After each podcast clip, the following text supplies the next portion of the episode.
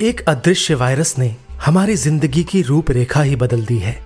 Handbag और pocket में wallet के साथ सैनिटाइजर ने भी जगह बना ली है। कोरोना की चुनौती ला रही है हमारे भीतर कौन से नए बदलाव? क्या हमारी ज़िंदगी अब पहले जैसी हो पाएगी? जानने के लिए सुने नव भारत गोल्ड की स्पेशल पॉडकास्ट सीरीज़ कोरोना से जंग। आज ही लॉग ऑन करें www.navbharatgold.com पर ये निधि समर्पण है तो इसमें जो भी व्यक्ति चाहे वो निधि समर्पण कर सकता है, जो राम के प्रति समर्पित हो। अभी नजमा हेप्तुल्ला जी, जो गवर्नर हैं, उन्होंने भी दिया है। आरिफ साहब का भी समाचार आ रहा है कि वो भी तैयार हैं। हिंदू मुस्लिम का भेद नहीं है। केवल राम के प्रति समर्पण चाहिए। बस कुछ और नहीं। राम मंदिर के लिए दिए जाने वाले आर्थिक योगदान पर यह कहना है सुरेंद्र जैन का, जो विश्व हिंदू परिषद के इंटरनेशनल जॉइंट जनरल सेक्रेटरी हैं।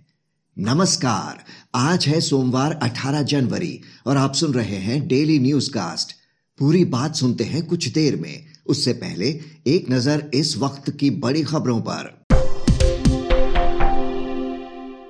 किसान आंदोलन पर सुप्रीम कोर्ट में सुनवाई आज। ट्रैक्टर परेड समेत कई अन्य मुद्दों पर साफ़ हो सकती है तस्वीर। दूसरी ओर, आंदोलनकारियों को एनआईए के नोटिस पर सियासत गरमाई। विपक्षी दलों ने कहा, जाँच एजेंसी का डर दिखाकर प्रदर्शन को कमज़ोर करना चाहती है सरकार। वेब सीरीज़ तांडव पर बवाल। बीजेपी ने शो को बताया, हिंदू और दलित विरोधी। सूचना और प्रसारण मंत्रालय ने अमेजॉन प्राइम वीडियो के अधिकारियों को भेजा समन। उधर रिचा चड्ढा को मैडम चीफ मिनिस्टर के लिए मिल रही रेप और जान से मारने की धमकियाँ। यूपी में कोरोना टीका लगवाने के एक दिन बाद वार्ड बॉय की मौत। सरकारी अधिकारियों के अनुसार टीकाकरण से नहीं थी कोई दिक्कत। हार्ट अटैक हो सकती है मौत की वजह।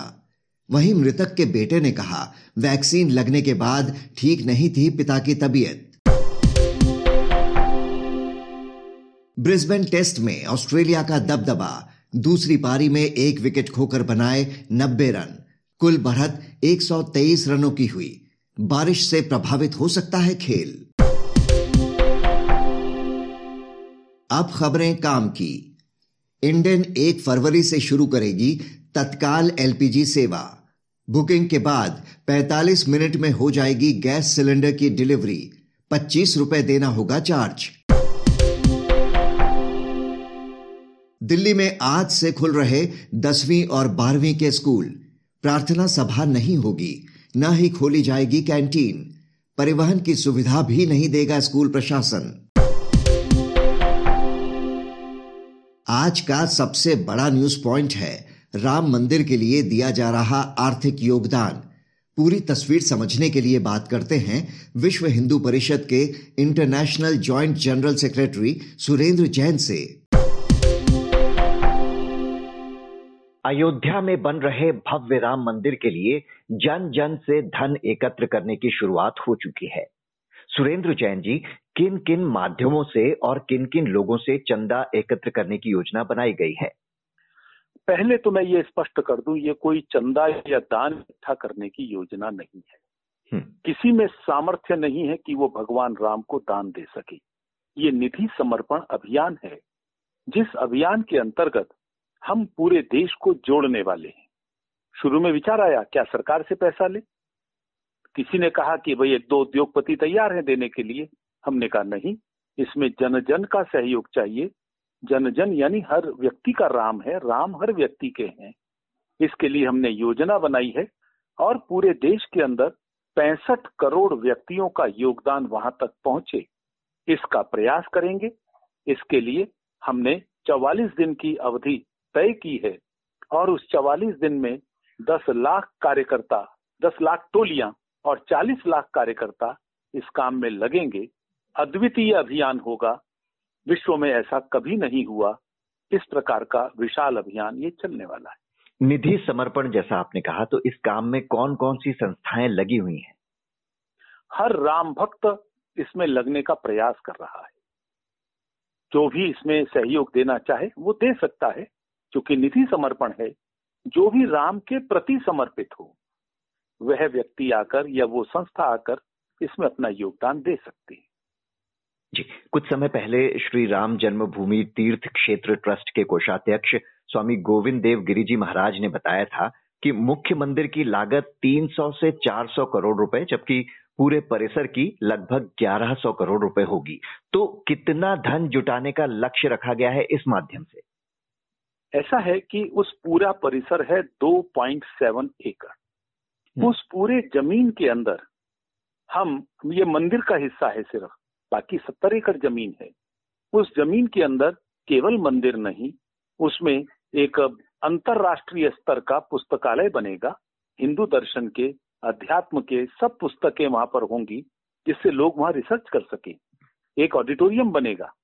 एक वहाँ बहुत बड़ा ओपन एयर थिएटर जैसा बनेगा जिसमें रामलीलाएँ या अन्य प्रकार की कथाओं का नाट्य मंचन किया जा सके, वहाँ अतिथि गृह बनेगा, वहाँ कार्यालय बनेगा, पुजारियों का आवास बनेगा, ऐसी दस बारह चीज़ें जब साथ में बनती हैं, इसका कोई बजट अभी से तय नहीं किया जा सकता।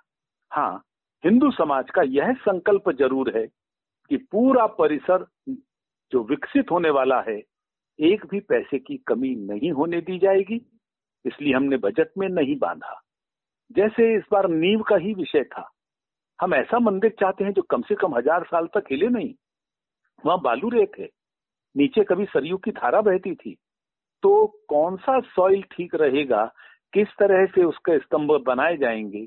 इसी के ऊपर बहुत लंबे समय से काम चल रहा है। करोड़ों रुपया तो इसी पर खर्च हो गया।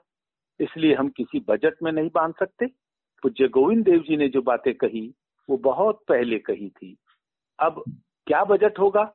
हमें उसकी चिंता नहीं न हम उसके बारे में सोच रहे हैं। सोच रहे हैं सिर्फ़ इतना कि जन जन का सहयोग से उस भव्य मंदिर का और उसके परिसर का निर्माण। जी क्या निधि समर्पण के काम में सभी धर्मों के लोग भागीदार बन रहे हैं? किस तरह का रिस्पांस अभी तक मिल रहा है? ये निधि समर्पण है। तो इसमें जो भी व्यक्ति चाहे वो निधि समर्पण कर सकता है जो राम के प्रति समर्पित हो। अभी नजमा हेप्तुल्ला जी, जो गवर्नर हैं, उन्होंने भी दिया है। आरिफ साहब का भी समाचार आ रहा है कि वो भी तैयार हैं। हिंदू मुस्लिम का भेद नहीं है। केवल राम के प्रति समर्पण चाहिए, बस कुछ और नहीं।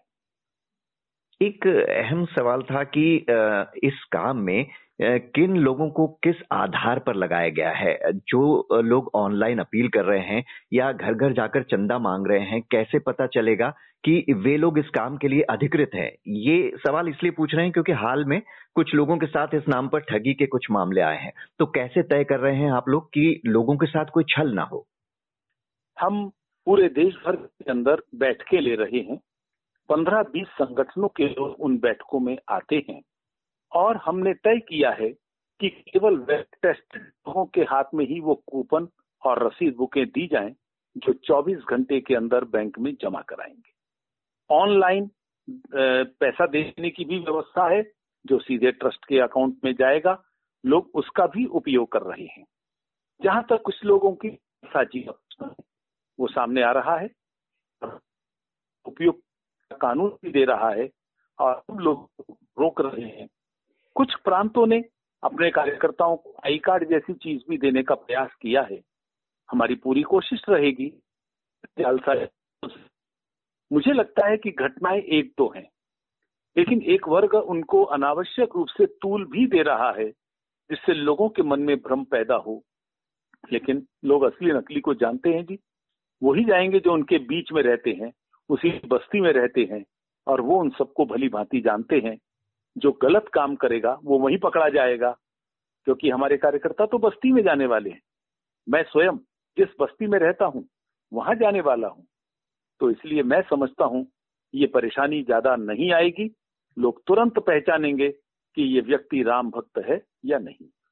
एक और अहम सवाल कि लोग अपनी श्रद्धा से देना चाहें तो क्या व्यवस्था की गई है? और अगर कोई ना देना चाहे या ना देने की स्थिति में हो आर्थिक आधार पर तो उसके साथ कोई ज़ोर ज़बरदस्ती ना हो इसके लिए कोई निर्देश दिए गए हैं क्या?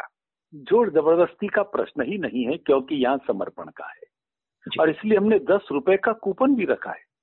दस हम्म। रुपए सौ रुपए हज़ार रुपए कोई दस रुपए भी देने से इनकार करेगा तो कोई बात नहीं, उसकी भावनाएँ तो वहाँ पर है ना। तो इसलिए कोई ज़ोर नहीं है। और ये कार्यकर्ताओं को पहले का अभ्यास है। समर्पण ज़बरदस्ती से नहीं, समर्पण मन से होता है। हो सकता है कुछ राजनीतिक कारणों से कुछ लोग मना भी करें या किसी और कारण से कर सकते हैं। तो इसलिए जिसकी इच्छा है, केवल उसी से लिया जाएगा। हाँ संपर्क हरेक से किया जाएगा। इतने बड़े पैमाने पर देश भर में जनसंपर्क के द्वारा निधि समर्पण किया जा रहा है। ये फंड का कोई दुरुपयोग ना हो, इसके लिए कोई व्यवस्था की गई है क्या? फंड का दुरुपयोग हमारे यहाँ कभी नहीं होता। का एक वर्ग, राजनीतिज्ञों का एक वर्ग बार बार प्रश्न उठाता था कि जो उन्नीस सौ नवासी में हमने शिला पूजन के समय सवा रुपया हर भक्त से लिया था, उसका क्या हिसाब किताब हमने बार बार कहा अकाउंट्स ऑडिट होते हैं। शेड्यूल्ड बैंक के अंदर पैसा जमा है। एक एक पैसे का हिसाब किताब रिटर्न भरी जाती है। आप जाइए ना, देखिए अकाउंट अयोध्या के अंदर। आज तक एक भी ऐसा व्यक्ति जो शोर मचाता है, वो नहीं गया। ये हमारी विश्वसनीयता है समाज के अंदर। उन्हें मालूम है कि हम जब निकल रहे हैं, इसमें कोई गड़बड़ नहीं हो सकती। सवाया करके ही पैसा दिया जाता है। कोई भी व्यक्ति उसका दुरुपयोग करता नहीं है। इस पद्धति में भी हमने इस बार चूँकि बड़ा अभियान है तो इसमें हमने एक ऐप का प्रयोग किया है, जिसमें उस ऐप का उपयोग डिपॉजिटर यानी पैसा जमा कराने वाला करेगा। चार टोलियों के ऊपर एक कलेक्टर और चार कलेक्टर्स के ऊपर एक डिपॉजिटर 24 घंटे के अंदर तीन बैंक जो हमने तय किए हैं, उनमें से किसी के खाते में जमा कराना और वो सीधा उसी दिन तीर्थ क्षेत्र न्यास का अकाउंट जो अयोध्या में है वहाँ पर वो पैसा जाएगा। कहीं दुरुपयोग की संभावनाएँ नहीं है। एक बात ध्यान दिलाना चाहूँगा आपके माध्यम से। जी। उन्नीस सौ नवासी से लेकर अब तक कांग्रेस की सरकारें कितनी बार रही है? यदि हम लोगों ने गड़बड़ की होती तो क्या कांग्रेस सरकारें हमको छोड़ती? इनकम टैक्स में एक दो दुराग्रही ऑफिसर आए भी। उन्होंने प्रचार करने का काम भी किया। हमने उनके लिए सारे अकाउंट्स ओपन किए। आप आइए, देखिए। एक भी पैसे की कोई गड़बड़ मिलने का प्रश्न ही नहीं।